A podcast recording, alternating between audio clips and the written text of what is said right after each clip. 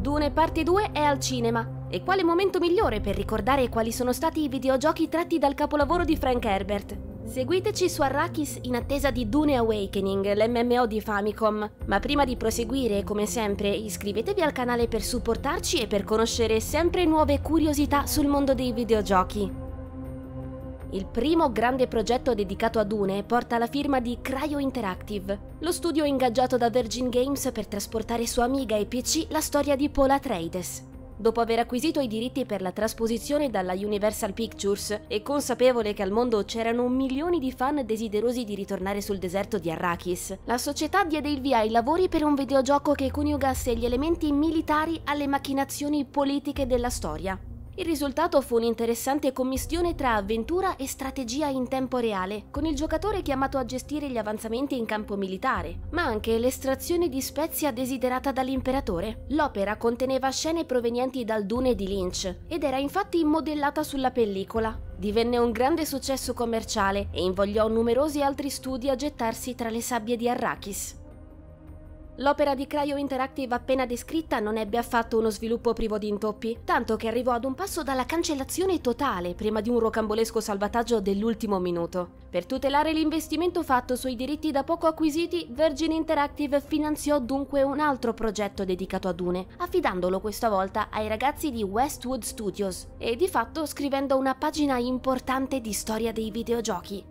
Dune 2, distribuito come il precedente nel 92, diventò immediatamente una hit grazie alla rivoluzione operata nel campo degli strategici in tempo reale ed è ancora oggi considerato tra i fondatori dell'intero genere. L'RTS dello studio americano permetteva al giocatore di assumere il ruolo di comandante per una delle tre casate interplanetarie, Atreides, Arconnen e Ordos, quest'ultima non presente nel romanzo di Herbert, ciascuna caratterizzata da soldati e armamenti unici. Bisognava quindi muovere guerra contro le altre due per ottenere il controllo totale sull'estrazione di Spezia.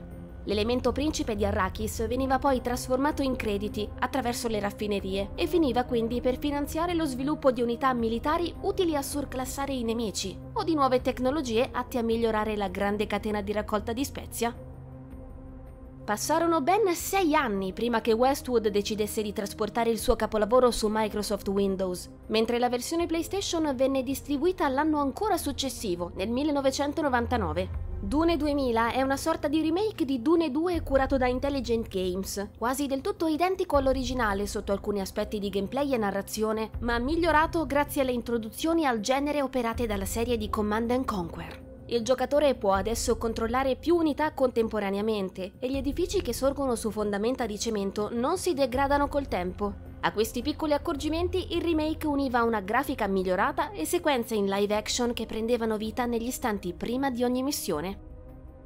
La rivisitazione del capolavoro datato 1992 non era che l'antipasto di un vero e proprio sequel sviluppato da Westwood, arrivato nel 2001 soltanto per Microsoft Windows. Le meccaniche di Emperor Battle for Dune erano sostanzialmente uguali a quelle viste in Dune 2000, ma questa volta l'attenzione al versante narrativo permetteva di modellare una serie di sottotrame che cambiavano in base alla casata scelta. Gli Atreides, per esempio, oltre a combattere contro i nemici per il controllo di Arrakis, devono riconquistare la fiducia dei Fremen, mentre gli Arconnen sono chiamati a risolvere le dispute per il trono causate dagli screzi tra i figli del morente barone.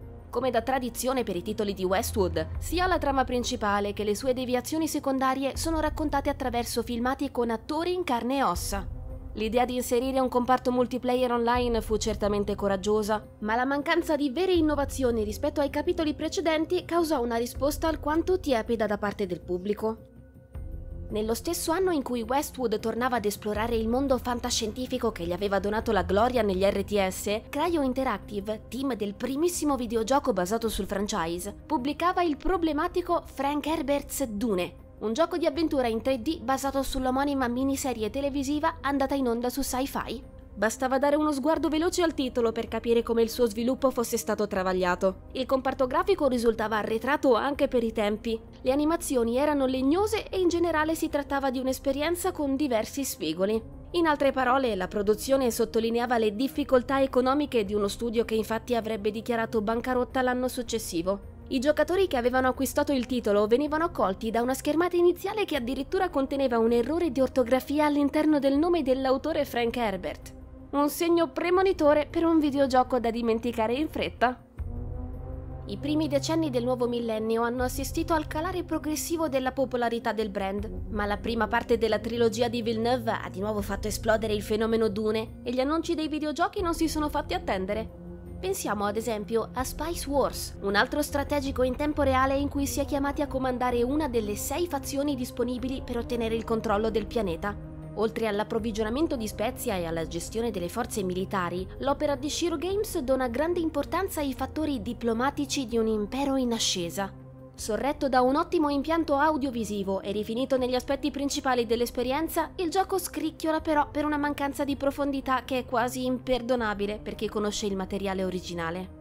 Ora vi passiamo la parola. Qual è il vostro gioco di Dune preferito? Fatecelo sapere nei commenti.